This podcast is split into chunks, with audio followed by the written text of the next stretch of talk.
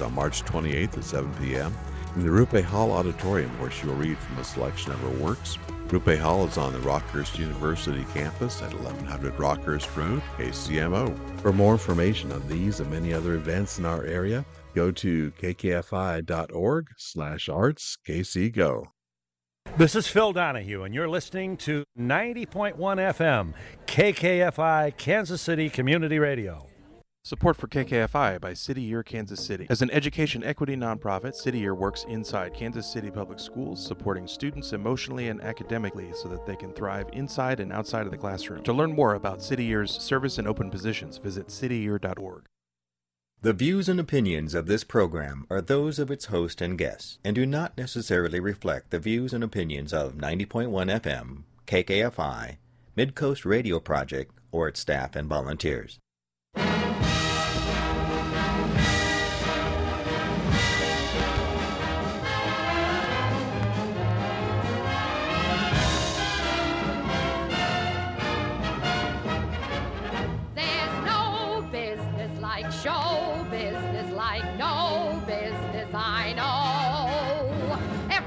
About it is appealing, everything the traffic will allow. Nowhere could you get that happy feeling when you are stealing that extra bow. There's no people like show people, they smile when they are low. Yesterday they told you you would not go far. That night you open and there you are. Next day on your dressing room they've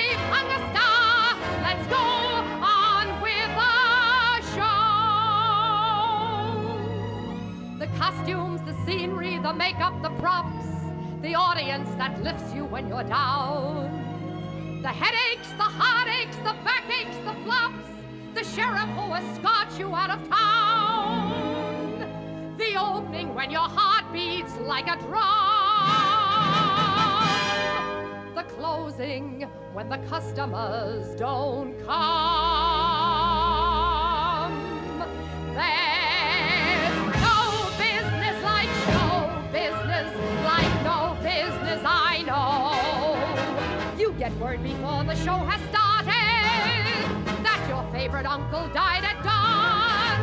And top of that, your pa and have parted. You're broken hearted,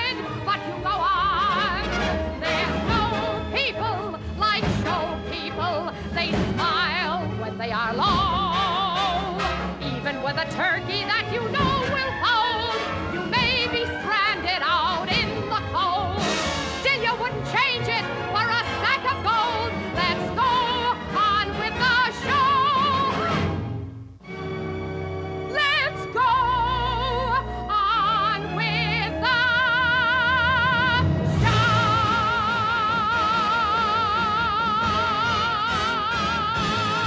Well, hello and welcome to this edition of the KKFI Arts Magazine Show.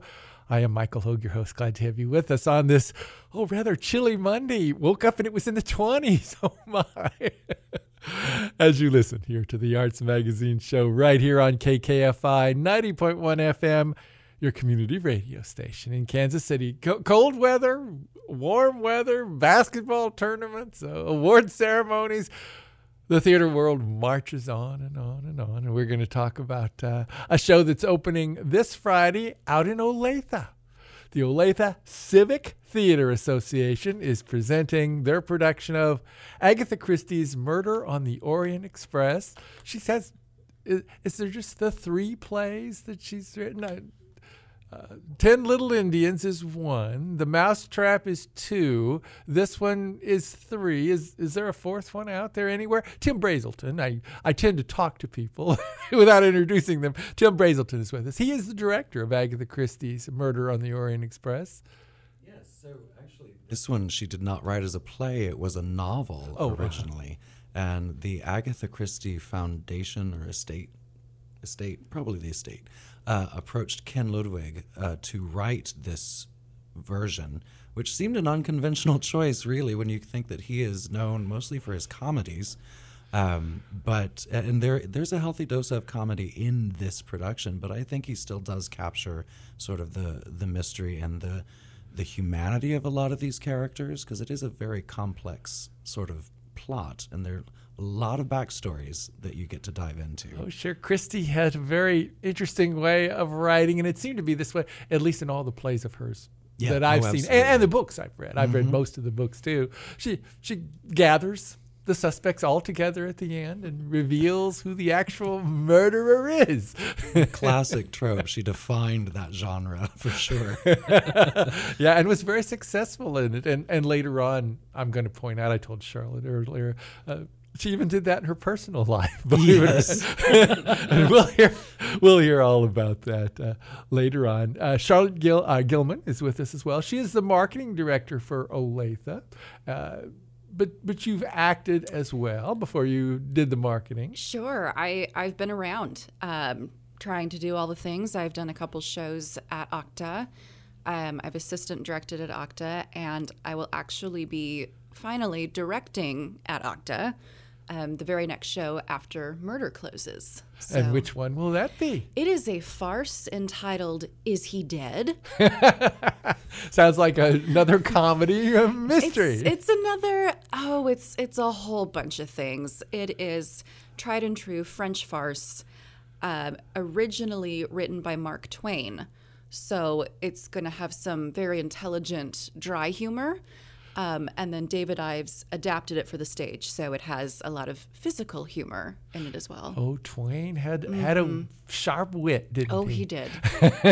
like sharp cheddar. I'm sure that will show in, in the presentation uh, when it comes. I think oh, so. Oh, yes. He.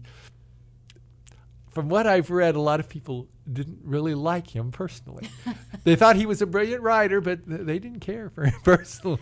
he was he was salty. He had some salty moments for sure, but uh, I think that's just reflective in his in his dry wit and his very intellectual way that he wrote things and the way that he would you know insult you was very um, elevated.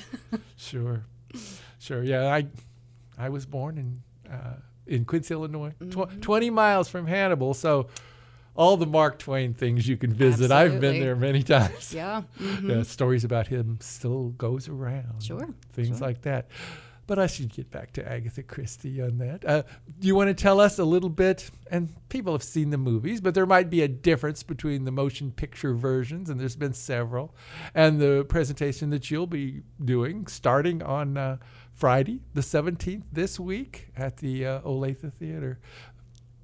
What, what, what would you like to say about this particular version? It yeah. So it does uh, it does differ a little bit. I mean, it would have to, otherwise there'd be no point to see it. Uh, but uh, he has uh, Ken Ludwig has uh, pulled some characters out. It is a smaller cast. Um, he does add some elements that were not in the original story. It is unmistakably Murder on the Orient Express. I mean, it is I mean, it's got Agatha Christie all over it, but uh, there are a handful of plot twists that don't detract from that, but do keep it interesting. I don't want to give away any spoilers because then you wouldn't want to come see it. Uh, yeah, it's like how do you talk about a murder mystery show without giving anything away? exactly. I can promote tell it. you I the mean, butler did not do it. Right, right. it's also not a musical, so there's that. Yeah, which is unfamiliar territory for me as well. Um, I'm typically a music director, um, and this is the first straight play that I have directed. I should have asked you about your background as well. Oh, Do you want to work that in there? Where have you all worked? uh, the last several years, I've been working mostly in, uh, I guess you'd call it semi-professional theater uh, as music director. Um, I've done uh, this last summer. I did Sweeney Todd with Paget Productions. May or may not have won a uh BroadwayWorld.com award off that one for what that's worth. Um, the um, so doing that kind of thing uh, mostly as music director, but in uh, gosh during lockdowns, you remember those? Yeah, Yes. yeah. Nope. Uh, I became uh, because you know there was nothing else to do, so I uh, I l- learned to cook and really enjoyed that, and then learned to love Agatha Christie. Those are my two takeaways from lockdowns. Um, I saw the I think it was 1974 film the one Um, where uh, Ingrid Bergman won a supporting actress. Yeah, uh, award. fantastic performance. Uh, All star cast. Albert Finney was uh, Hercule Poirot. Um, gorgeous costumes, gorgeous scenery and sets. Um, but then, after I kind of came away from that, what really stuck with me was the stories of these people and these sort of uh, the horrific events that sort of all brought them together. Um, so then, of course, you know the the um, Kenneth Branagh version came out uh, in 2017, 2018, somewhere in there. Um, and again, I just loved their stories. I loved these very real sort of people. Um, so I then read the book, um, and then I I kept thinking there's got to be a way to do this on stage.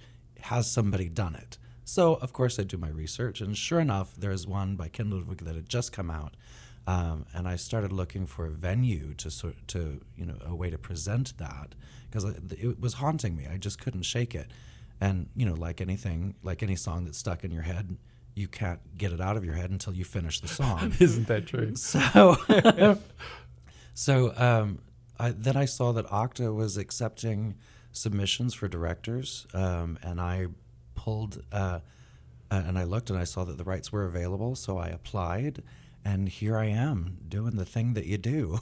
yeah, it's that's difficult for a director, I think, because there's so many characters. She has to have a lot of suspects, and Yeah. this is one where she does as well. Yeah, so many suspects. Um, thankfully, Ken Lud- Ludwig did sort of pare down the, the cast list just a little bit, um, but but I think he still keeps the heart in it. Each one of them has such a a rich sort of background. If you're willing to do the work as an actor or a director, um, even the smaller characters have. Uh, have very rich backgrounds. They're only sort of implied in the script, but when you really dig into them, they can be fascinating. From the the little lady who who says she's worked in Africa with babies, um, you know, and here she's going to America to try and raise funds so she can go back to Africa to work with babies, um, to the guy whose uh, whose dad brought the charges against who turned out to be wrongfully accused um, you know, and what happened to that family when it, you know, all came out that the woman was not, you know, guilty. And so when you really dig into those stories, they are fascinating and they are all heartbreaking.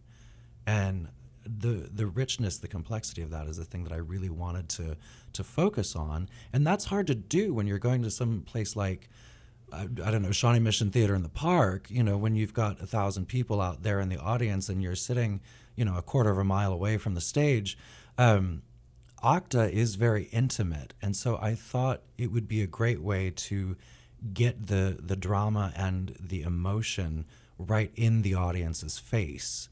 And so uh, that's why I picked Octa because it was, you know, such an easy, uh, it just seemed a no brainer. Sure. Yeah. Sure. Now, the Orient Express, for those who don't know, is a train. It it begins and ends. Well, it starts in Europe. It ends somewhere in Asia.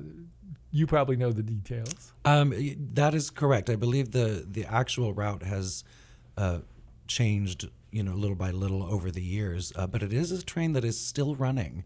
I mean, obviously, I, I doubt that there's an original part left on the train. I'm sure they've upgraded, but um, but yeah, it, it does still run, um, and uh, and it is very elegant and always has been. Um, I mean, obviously, train travel isn't such a big deal now as it was, and even less popular in the last few weeks' headlines. But um, the uh, but traveling by train was a luxury. It was elegant, and you know, and I think back in that era, um, the journey was a big part of your you know your vacation or whatever because you know train travel obviously not as quick as a jet so uh, you know the way you traveled was a much bigger deal than it is now because we do everything so much quicker. Uh, but it was elegant it was classy and you know we too uh, my set designer andy kling uh, came out of retirement to do this set for me. I'm so excited. Um, and he's done a beautiful job making the train cars look very elegant. And i mean we've got we've got gorgeous wood paneling and and all kinds of things. I hate to give away the, the secrets, but you know, because it's all fake, but it looks beautiful, and he's done a gorgeous job simulating what you know it could have looked like. That's how the upper class traveled in the era in which she wrote. Uh, Oh, yeah. So you had a lot of people in close, confined spaces. Uh, why not have an unsolved murder? There? why not? It's just perfect for her purposes. she probably even traveled the Orient Express. I don't know if she did or not, She may have, but I wouldn't be surprise me. surprised if I heard that at all. Yeah, that's probably how she got some of her ideas. as Well, well. it was. She did get the the inspiration for the plot uh, from the. Um, it was heavily. Uh, I want to say publicized. It wasn't publicized, but the uh, the Lindbergh baby uh, situation. That's where she got the inspiration for the uh, the plot. I see. And then setting it on the train. I don't know if that was an earlier or later invention of hers, but I mean, it certainly works. Well, it certainly made it more glamorous to read. Absolutely. it was uh, they were novels first for the most part, uh, and this one was adapted into a play. And he said he added more humor. He dropped a few characters to make it uh, probably easier for the audience to follow. Yeah, yeah. It it does it can get kind of complex when there's a lot of people to try and follow. Um, but so he's done he has pared it down nicely. Um, and I do think, you know, the way they've been cast and the way each of the cast members portrays their character does make them easy to keep track of which is which. Um, and the you know, when you're stuck with a full evening of nothing but straight drama, uh, it can be a little tedious for today's audiences, the mentality today. Um, and so those nice little dollops of humor that he's thrown in, uh, quite tastefully even, um, they, I mean, I, I think there are a handful of laugh out loud moments. Uh, Charlotte has sat with me in the last couple of rehearsals, and I have caught her giggling. If it is, if it is to what they're doing on stage or my constant commentary under my breath, I can't tell you which.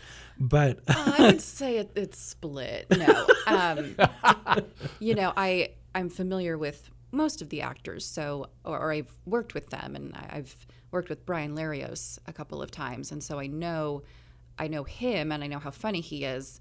Um, but then some of the actors are brand new to Octa, so it was I, I was genuinely intrigued by what they were doing on stage. That's been pretty cool. Now, does Brian play Hercule Poirot? he does.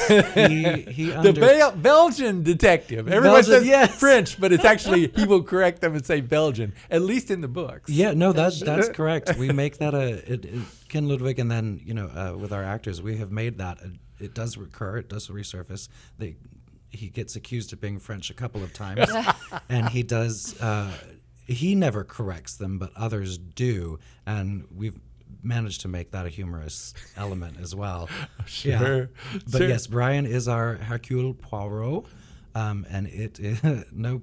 uh, Well, some pun intended. It is a bit of a Herculean effort Yeah. to take on this role. The final scene, he's got like I want to say four or five pages of him just talking, Uh-huh. and it is a lot to memorize. And I am thrilled with Brian and the work that he's done in this.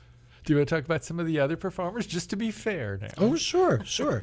um, you know, Brian is a lot, but he may not be enough for this particular episode. um, no, we. uh, So there are a handful of actors that are brand new to me as well. Some I've worked with before. Some, you know, it's been years, um, and then some brand new faces. The um, Ellie Deshawn is our Helen Hubbard. She's kind of a, a, a very crucial uh, part of the the story. Um, I had never worked with her uh, before, but she walked in and gave this audition where I thought, oh my gosh, there's my uh, what? Well, I'll say my diva, but Yeah, you know, those of American you who know the story will will understand. Um, and her delivery of the character of Helen Hubbard in an almost caricature of what Europeans see as the stereotypical American is delightful. She she's got the comic timing down great. Her bravado and or bravada, I don't know how. Well, somebody you can get that in the edit. Um, but uh, but I love watching her work, and then when she does have her very raw um, moment where she is essentially bearing her soul to the audience is heartbreaking. I did catch two of the cast members after we worked that scene just a little bit. I did catch two of the cast members wiping away tears when she got done. I'm really excited about that. Any chance to make somebody cry is just you know, Absolutely. well, it depends on the circumstances. Yeah, yeah, but yes, well, it certainly is. Uh, a lot of suspects in this. So Ken cut it down to how many? Uh, it cut it down to nine. Okay, that's still a lot. Yes. Yeah, it is still a lot. Yeah. Um, the uh, and and it is fun to watch all the different characters come together. I I'm still in in awe of Agatha Christie's work and putting these varied characters and finding a way to bring them all together. I I'm thrilled with the the concept and with what we're doing on stage. Yeah. From from what I've read, they're all stereotypes, of course, of people she had in mind. Yeah. So if you were a friend of hers, you have to wonder sometimes. what did she think of that? You open this Friday, the 17th, 8 o'clock p.m. for, is it three? Three weekends. Three weekends, yeah. Yes. So Friday the 17th, 8. Saturday the 18th, also 8. A matinee on Sunday the 19th, 2 o'clock p.m. Then Saturday, then Friday the 24th. Saturday the 25th, both 8 o'clock performance curtains. And the 26th at 2 o'clock p.m. And then we're going to switch months here. March 31st, 8. Saturday, April 1st. Good luck on that, by the way. 8 o'clock p.m. and then closes on Sunday, April the 2nd at 2 o'clock p.m. All at the Olathe. What are you calling it now? Olathe Civic Theater See, Association. it was formerly called the Buddy Rogers Yes. Theater. Yes, it was. We still have a really beautiful stained glass piece on our front door that says the Buddy Rogers Family Playhouse. Uh, but I guess in the in the community, we we say Octa um, or Olathe Civic Theater Association. Uh, Buddy Rogers, b- born in Olathe. Yes, yes. They uh, actually was in the first, and it was a silent. It was Mm-hmm. that long ago. The first, uh, with the awards being last night, the first uh, movie to win an Academy Award. That's right. Was Wings, and Buddy Rogers was in it. He later married Mary Pickford, America's sweetheart. Mm-hmm. Oh, I think he was the third husband, but that doesn't matter. but I'm sure he was honored. He came actually to the theater one time. I want to make He sure and work that in. Yeah, I that I mean that was before my time um, at Octa, but uh, he did. He came, and um, we have a, a really cool uh, painted. It's, it's rather large um, of Mary Pickford and Buddy Rogers in the theater, and then in the lobby we have a pair of his boots that he wore in the film. They're in a case, and a couple other Buddy Rogers. Um, pieces of, of history in our lobby that you can look at and it's it's kind of unique. Um, I I wish I had uh, more personal experience with that part of Octa's history, but it's it's definitely unique. And when I tell people about it, it they the bells kind of go off and the light bulb goes off, and they're making connections about it. You wouldn't think that this church that used to be a church building um, in Olathe, in a residential area of Olathe, where the neighbors have chickens, would would have this history. uh, the some actual boots that he wore in Wings, or he just wore in Wings Mm-hmm. In the film. In the film, No, that's uh, something to have. I think so. Yeah. it sure is. It's a part of history, even though, uh, boy, that movie came out in the late 1920s. I think 1923. I want to say. So we're talking a hundred years ago. Yeah, yeah. But but the show, uh, Agatha Christie's Murder on the Orient Express, opens this Friday the 17th. Are you ready? Uh, we are almost there. We will definitely be ready before Friday. Now, you don't want people to give away. I had a director that had a problem with this once. We did uh, The Mousetrap. Mm. She actually took away the last seven pages out of everyone's script. I, I told this last week to somebody. I, I think it was off the air. She actually took away the last seven pages because she thought that people would uh, uh, change their character once they knew who the actual murderer was. So, and we didn't get them until like two weeks before opening. It it was a unique experience for some of the performers. I, I, I have not taken that route with my cast. I don't think they would have allowed me to had I attempted that. Can you imagine Brian's last seven pages is just monologues? oh gosh, yeah, Did you ever find out who did it? Oh yeah, Uh, just checking.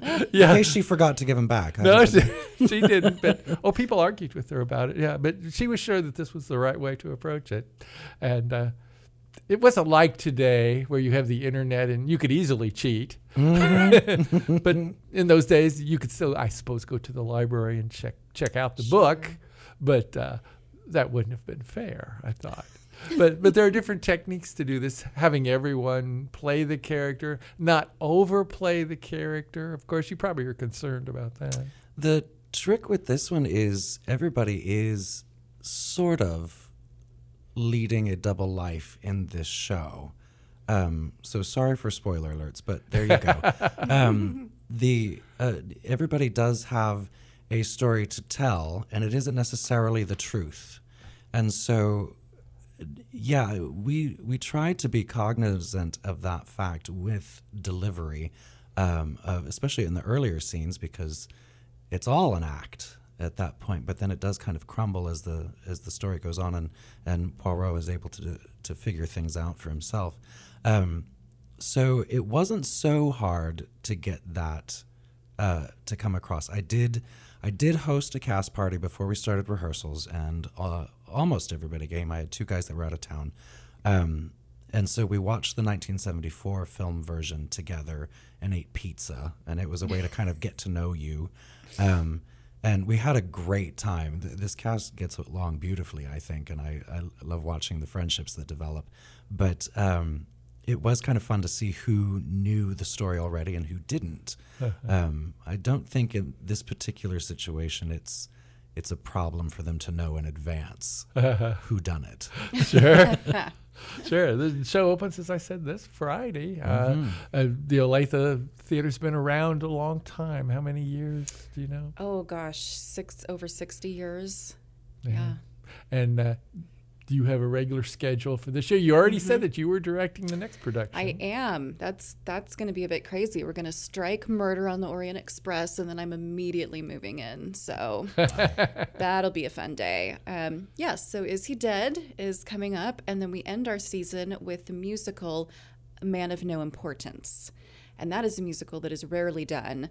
For some reason, I think the the music is gorgeous, and um, Austin Skibby is our director for that musical. He is also making his directorial debut. Is it directorial or directorial? Yes. Great. so he's directing um, for the first time at Octa this beautiful musical. The Olathe Civic Theater Association is located at 500 East Lula. It's, as I recall, a block south of one of the main drags that goes through Olathe. Yes, that's right. And that street would be. It's it's really just off the highway. okay. Um, so yeah, Lula would Lula. be the street Okay. that you turn on. It's just off the the street you're thinking of. I think is uh, is that Santa Fe or Santa 135th? Santa Fe. Okay, yeah, that's the one. So you can get off of I 35, no matter which direction you come from, Pretty much. on Santa Fe and go west. Yes. Okay. And one block, as I recall, it's one block south of uh, Santa Fe. That's about is, right. is yeah. Lula. So as you you know, if you're getting to the 500 block of Santa Fe, Yep. the, the Olathe Civic Theater Association is just south of there. If you pass strips, turn left. You'll be fine. Oh, Okay. good Sure. chicken. Uh, the website is Olathe, O L A T H E theater with an R E in theater, olathetheater.org. And the box office number, this I showed you this earlier. This was right. 913 782 2990 to make your arrangements to see uh, one of the Agatha Christie classics. It comes directly from her book, uh, Murder, Agatha Christie's Murder on the Orient Express. It opens this. Uh, this Friday and runs for three weekends at the uh, former Buddy Rogers Theater, now the Olathe Civic Theater in Olathe, and it's worth it to go because I've I've seen pictures of uh, Buddy Rogers when he was there, and you say, well, that, that was a hundred years ago, but still, it's part of history. Absolutely. the, he was born in Olathe, and he vi- actually visited and spoke uh, at the theater, so that makes it all the more exciting. I think, yeah. Uh, he was the, I, I think, the third husband of uh, uh, Mary Pickford, America's sweetheart at the time. Well, apparently not everybody's sweetheart. yeah, yeah, and he lived in the mansion until she became deceased, and then.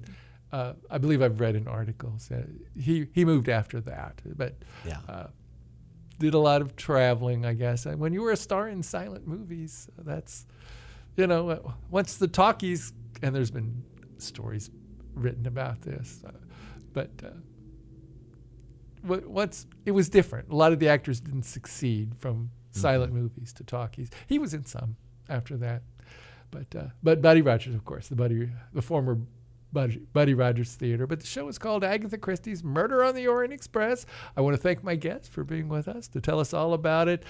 Tim Brazelton, he is the director. He's uh, usually a music director, you said, for Yeah. for various places like that. Mm-hmm. Have you act- sung in shows yourself?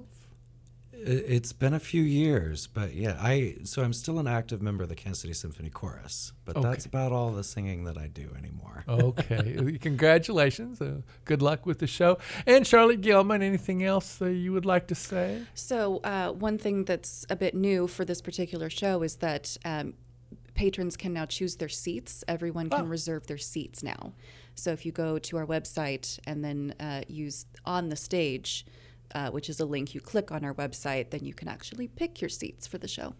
Okay. Thank you very much, both of, Of you, for being with us. OlatheTheater.org is the website, and the phone number to call if you like to make your reservations that way 913 782 2990. Thanks so much for being with us today. Thank We're going to take our having brief break. Then, when we return, I have scheduled anyway to talk uh, talk about independent films, and hopefully they will call when we return. You're listening to the Arts Magazine radio program right here on KKFI 90.1 FM. Freeze Frame! Hi, I'm Russ Simmons with Freeze Frame, KKFI's weekly look at the newest cinematic fare in theaters and streaming. At one point in the absurd slasher sequel Scream 6, a stabbing victim says, blank this franchise. I agree. While it delivers the tongue in cheek chills that fans of these movies go for, it doesn't add anything new except the location New York City. Courteney Cox is back dodging knives for the sixth time, and Melissa Barrera and Jenna Ortega are here for their second go round. There are only so many twists that can be taken before a plot ultimately breaks. Fans, though, will make sure that Scream 6 slices up the box office, although this slasher formula has become very tired. Woody Harrelson and a likable cast add a lot to the dated but upbeat comedy Champions. Harrelson plays a disgraced basketball coach who serves some mandated community service time by coaching a team of kids with mental challenges. He learns some valuable life lessons along the way. Director Bobby Farrelly of Dumb and Dumber fame tries his hand at creating an inspirational sports movie with modest results. Champions is featherweight and predictable, but it's still a breezy, feel good flick. The Quiet Girl is one of the films nominated for this year's Best International Feature Oscar. This Irish language drama marks an impressive debut for filmmaker Colm Bairéad. Set in rural Ireland in the early 1980s, it follows a shy nine year old named Kate, beautifully played by young Carrie Crowley, who is neglected by her parents. She's sent to spend the summer with her mother's cousin who runs a dairy farm. Thanks to its realistic and heartfelt treatment, what could have been cloying and sentimental is instead profoundly moving. The Quiet Girl is a cinematic gem. Well, that's it for this edition of Freeze Frame. Until next time, I'm Russ Simmons with Fox 4 and KKFI FM. Tuesday, March 14, 6 to 6:30 p.m. Radioactive Magazine interviews Columbia University professor Matthew Connelly about his new book, The Declassification Engine. He says that U.S. national security is actually threatened by excessive secrecy. A lot of secret intelligence is not actually secret, and what is secret is often not intelligent. Hear Connelly on Radioactive Magazine, March 14, 6 to 6:30 p.m.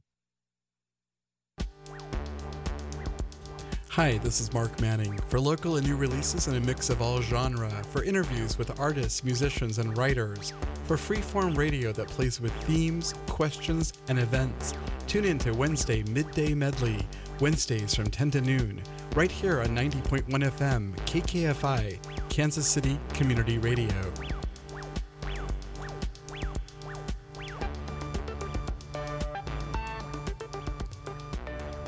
The Wednesday midday medley, medley as, as Mark Manning just said, is on uh, Wednesdays at 10 o'clock a.m. right here on KKFI. He also has a lot of guests from the theater community on his show as well. Uh, welcome back to the Arts Magazine show right here on KKFI 90.1 FM, your community radio station right here in Kansas City. I'm Michael Hogue, your host, my guest from Charred Bodies Pictures. yes, there is a production company. Uh, uh, have not yet called. So I have asked, and they very graciously agreed to stay. Tim Brazelton, the director of uh, of the show uh, Agatha Christie's Murder on the Orient Express, and Charlotte Gilman, the marketing manager for the Olathe Civic Theater Association. Thank you for staying on for a while here. I was going, had we had time, I would have asked you about, uh, and we now do, ab- about costuming. What era is this show set in? The, the costumes in the movies are, are wonderful. What did what were you able to do for the stage? Well, it's 1934, um, which is true to both film versions. Um, the and and I'll be absolutely upfront. The uh, the costuming in both films um, was stunning. I thought it was gorgeous. I loved it. Uh, I do love a good costume drama. Um, and so when looking for a costumer, um, I my mind turned to Jessica Michael, a friend of mine. Uh, I've seen a lot of her work. I've worked with her before. Um, she has a her own company called The Glass Sequin, um, and she does costuming. Um, she's absolutely delightful to work with, which is another big reason I thought of her. But um, she came in, she took measurements, and then a couple weeks later showed up with just these gorgeous options. And I, one of the, you know, when we're all kids, well, when most of us are kids, we love to play dress up. And that, you know, that part of it, that part of play acting as a kid is what takes us to another world, whatever world we're playing at. Um, and the same is true for adults as actors. I mean, you, the characters that suddenly appear, they were always in there, and your actors may be doing beautiful work, um, but the they when they get their costumes on, suddenly that missing element is there, and it's thriving. And watching these gorgeous ladies Mm. come across in these exquisite costumes and the the beautiful uh, characters that come out of them. I mean, when I watch uh, Tracy come out as uh, Tracy Fox, an actress I've worked with several times, Mhm. come out as the the Princess Dragomirov. She is an uh, a middle aged. Uh, lady who is in exile from Russia. She's running from the Bolsheviks, and she comes out suddenly dressed to the nines in in her black, of course, Mhm. and she just looks exquisite. The same is true for Ellie Deschamps coming on and this gorgeous hat that she has with big feathers Oh, on it. The hats, the the hair, the wigs are just like the hair pieces. It, Mhm. it just it completes it. Mhm. The- It's stunning to look at, especially with the lighting. You know, sometimes for a play, the the lighting can maybe take a back seat. Uh, n- no pun intended. Backseat train. Ha ha ha. Um, but Chuck Klein has layered in these these beautiful moments of lighting to go from inside the the intimate train to outside, showing you know it, it snows and. Uh, you really get a sense of where we are, where these characters are, and um, all the pieces come together, and it really makes the whole piece stand out. That's my understanding. Oh, go go. Yeah, go no, ahead. it po- it pops out. I I don't know if it's a thing that he's consciously done or made a decision, but when when the ladies walk out and they have these sparkly jewels on, it's just the right amount of light to where I'm going, oh, that's nice, and, and yet not so much that I'm going, can I? Where are my sunglasses? Um, Mhm. um, and there, there's we've got tricks that uh, that Chuck has uh, helped. Chuck Klein, uh, which fun fact, he and I were in high school together, but we've started to reconnect over this, which is Oh, really delightful. I love that. Oh yeah, it's fun. But we were friends then too, so you know it's consistent. Oh. But but um, we've got you know clever tricks that when you know one of the the windows is open in the train compartment, the curtain is actually blowing when the wind is open. Because I mean, why if you can, why not? Right. So he- he's been able to make that happen for us. The the lighting choices that he's made is they're gorgeous.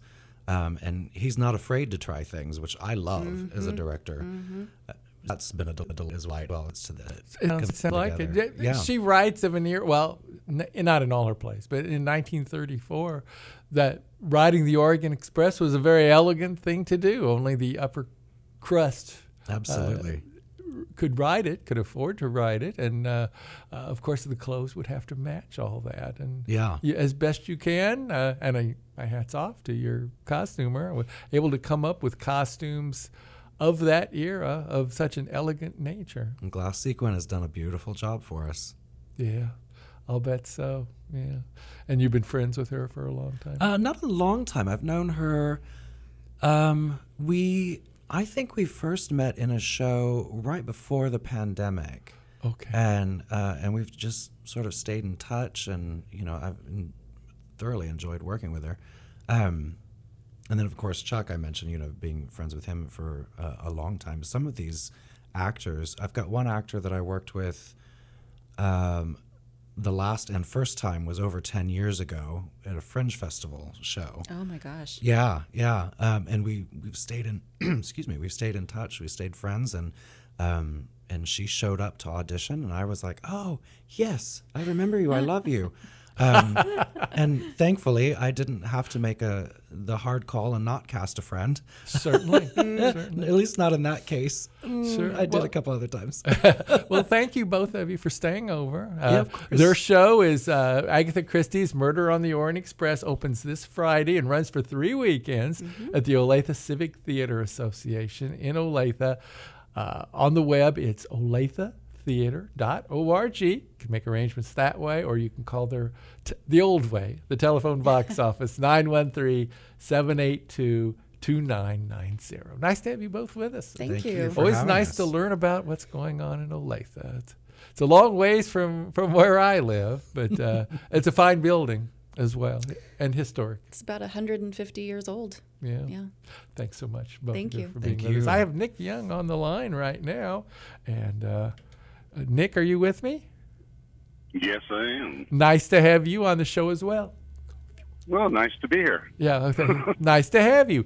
We're going to talk about the show Friend of the World. I, I saw online a uh, oh a trailer. Is would that be called a trailer that I saw? You you were quite Yeah. a forceful, mean man in that scene. Yeah, well, tell me about tell for. me about that. Is that Uh, well, th- they called me up, and when they originally approached me for the audition, they said they wanted somebody uh, a cross between Beetlejuice and uh, General Ripper from Doctor Strangelove, and I said, "Well, that's not much of a stretch, is it?" and they, you know. So, anyways, we just we just had a lot of fun. It was it, when they gave me the part, I said, "This is going to be a blast." So. I, I loo- was looking well. You played a mean-looking man, I will say that. But it looked like you were probably having fun with it as well. Oh, I had a I had a ball. It was fun to work with Brian and everything, and it, was- it, and everybody on the show. It was just fantastic, and Alex, my co-star, and it, we just had a lot of a lot of good times. Okay. The the name of uh, Nick Young's uh, film again, in which he's uh, plays a major role, uh, friend of the world. Do you want to talk about the basic storyline? But I also want to get into uh, where it has been seen, film festival wise. It is is it open uh, and available for people to see online? Uh, things of that nature. But but start about the story of Friend of the World. The story is an eccentric general who locks himself in a bunker, and it kind of he he kind of destroys the world, and he figures he's got it all figured out, and all of a sudden this young filmmaker comes in, and she kind of upsets his world. Um, she sneaks in through a, a back door, and that begins a journey for both of them, and it's. Uh, it's a journey um, of growth for both of them. But uh, yeah, it's a it's one thing I love about Friend of the World is that it really allows the audience to decide what the story is about. So it's kind of a.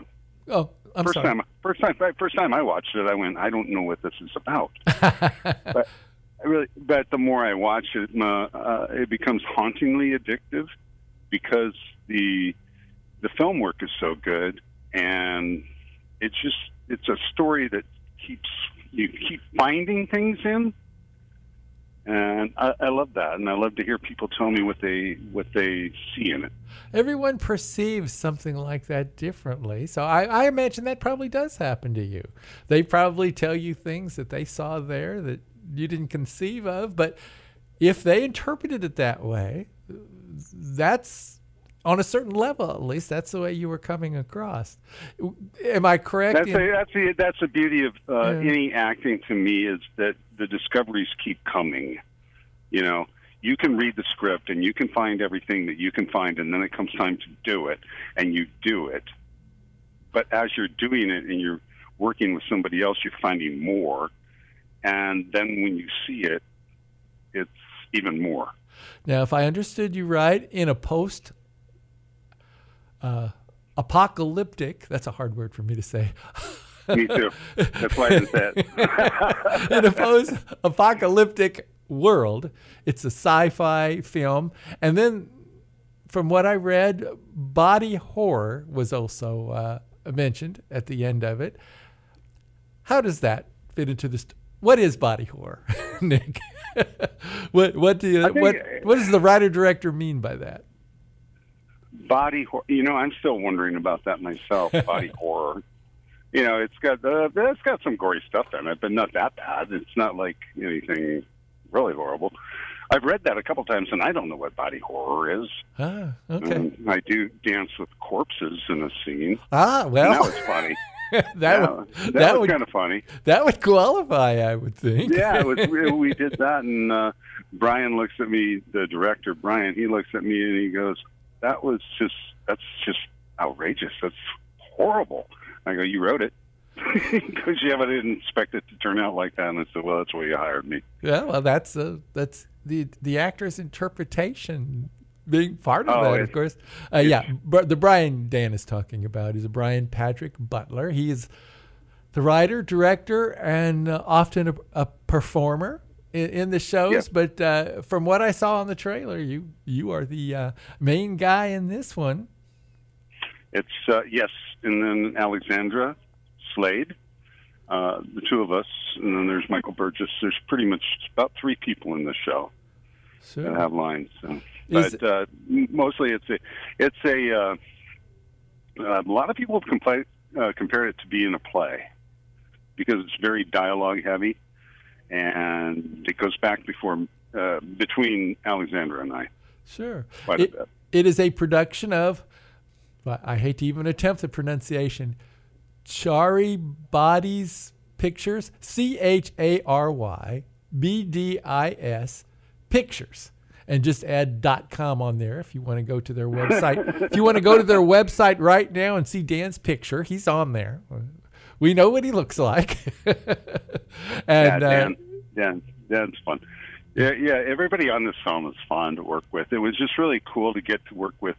Um, I was doing a stage show, and one of my friends came to see someone of his friends, and then he called Brian and said, "Hey, you're looking for this guy. He's here." And that's how I ended up working on this film. Now- But I really enjoy it. Oh, it, it like I said earlier, it, it looked like you were playing a tough character. But Very tough. But it looked Very like, but it looked like you were also enjoying it as well. And this is hard to explain, but you'll see if you look at it.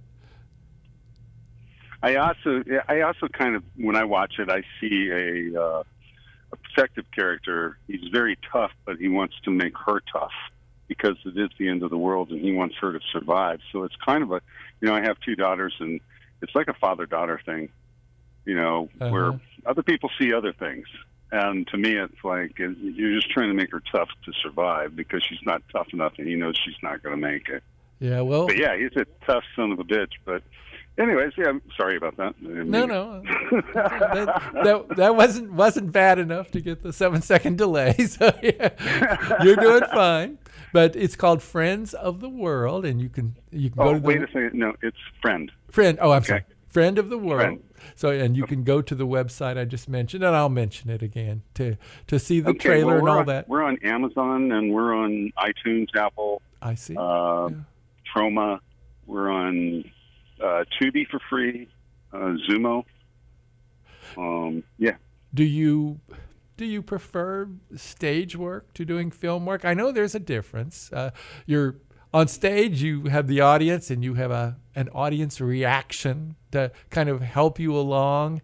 Uh, in a film, it's you and the camera, and your gratification, so to speak, is kind of waiting for you'd have to go in the theater and watch uh, and watch the audience actually seeing the film for the very first time. So I assume that from the actor's perspective, that doing the stage work is probably much easier. Oh, I don't think it's easier, but I love it. Um, What kind of I've done. no no go ahead go ahead. I talk I talk a lot, Nick. I think. uh, the, what kind of roles did, did you enjoy doing the most that, that got you noticed and put in this film? Uh, this one was Water Lords by Tori Rice, but um, I've worked a lot here in San Diego. I've been doing theater for ever, and then my dad talked me into getting on the fire department, so I got on the fire department, and I couldn't do theater, so I got into film. Uh-huh. So I've been doing, you know, it's just been a long ride doing a lot of things. Um, we recently, uh, I'm working at Onstage Theater in Chula Vista now. Uh, they're doing a lot of cutting edge theater, new plays. Uh, they call it theater worth talking about. And uh, we did the other place recently. Uh, we did a Christmas show, which was um, really, really good. It's just so many uh, other things we've done over there. And I did Rest, uh, which was I played a 90 year old senile man. Um, so that was fun. Um, but yeah, we're just I'm doing a lot of shows down here. Well, good. That that's great, and, and thank you for your service as a firefighter uh, as well. That I know how difficult. Well, I didn't that expect to be. there. Well, thank you, but uh, I didn't expect to be there that long. I kind of waited for Hollywood to be calling. They don't call. Well, that happens, doesn't say, it? The, the Phoenix and Tucson were very big in film, and so that allowed me to uh, do a lot of film work while I was on the fire department because I couldn't do theater anymore. Well, I'd like to ask uh, you uh, uh, if you're able to answer all these questions. If you're not, just tell me so. Is it Chari Bodies, C H A R Y B D I S Pictures? Am I even coming close to saying that the way? Uh, uh, I think you are. Okay. you Okay. gotta talk to Dan about that one. well, he uh, is a friend of the world is one of them. I I I found two other films connected to that title. One was Zach King's Day Off. It was called, and the other was called Fruitful Mold, which is uh, uh, out now or about to be out now, something to that effect. yes. Yeah. And also, we have um, we have Hemet coming up this year too. I've got three pictures coming out. Uh, Touch just came out at the Oceanside International Film Festival, and it won um, Audience Choice in the Berlin Film Festival. That's with my friend Justin Bergquist. Um, I'm also doing uh, I Break for Caterpillars, but Hemet is with Brian again. Do you like wearing with uh, Mr. Butler? Brian Patrick Butler is his name. He's he's amazingly talented. I, I that's the only way I can put it. One quote I found online, he was referred to as San Diego's Steven Spielberg. I yeah, you know I can see that with uh, what they're referring to. I believe is Spielberg's uh, movie The Duel Oh, I see. Uh, Dennis Weaver, and that's how it started out because uh, he made that little film on uh, a budget, and Dennis Weaver starred in it, and it was something that put him over the top. And I can see that with Brian. I can really he he's amazingly talented. I love having him as a director. It's he's a great actor too. yeah. But he, he's a very talented director and writer. And uh, if you watch the film, you'll see what kind of writing he does. And one thing I want to say is when you do watch the film, if you do, Uh, there's a lot of Easter eggs in there that he wrote in. That's another way it makes it more interesting for me to watch all the time. I'm going, oh, I missed that. Easter How did I miss? How did I miss that? Easter eggs. Yeah. eggs. How Mhm. does that? Is that symbolic of something in the storyline? Sure. It Yes. is? Okay. All right. Yeah, he he wrote them in, and it was kind of like I saw some of them when we were filming, but when you watch it, and then the camera work on this film is unbelievable. Ray Gallardo, uh, he was the cameraman. It's black and white, and it's just fantastic. I noticed that in the trailer. The the whole movie is in black and white, and the Well, there no, there's a color scene in the Oh, beginning, I okay. believe, and at the end. hmm Okay. I was going to ask if that was uh, uh, symbolic. I know when I see director, when I see interviews with directors of the, say, the 40s and 50s, they will often say it was in black and white for a reason, and Yeah, they will explain yeah. the reason for you know the the light and the dark. Uh, directors are very clever in that way, doing that. I, so I was wondering if that perhaps played a part uh, in friend friend of the world. Yes, it does. As far as being apoc- apocalyptic, yes, you know that's the thing. And you know, black and white is an art into itself. Uh-huh. The filming of it is is an art. The lighting, um, it's it's an amazing thing when you want to do it and to have that effect you're using for it. Yeah. But yes, because because it's the end of the world kind of a uh, film, black and white. white's appropriate. When the happy parts are going on, it's color. Ah, yeah, that's that would be very appropriate. Yes, very much. Once again, let's tell the audience where these films can be seen. You named uh, off a number of places. I'd like you to do that again for us here, for, for the people that are listening. Okay, so you can catch it on Amazon, uh, Apple TV, iTunes, uh, Xumo, uh, Tubi, Plex, and Troma. Okay, and they need to uh, look for the title "Friend of the World." Yeah. And yes. it's, Somebody looked up Friends of the World the other night and, and called me up and said, I can't find this film. Oh. it's like it, it's Friend. oh, okay. Friend of the world. Okay. Well, thank you very much for being with us. Uh, the website, once again, C H A R Y B D I S Pictures. So Chari Bodies, I guess.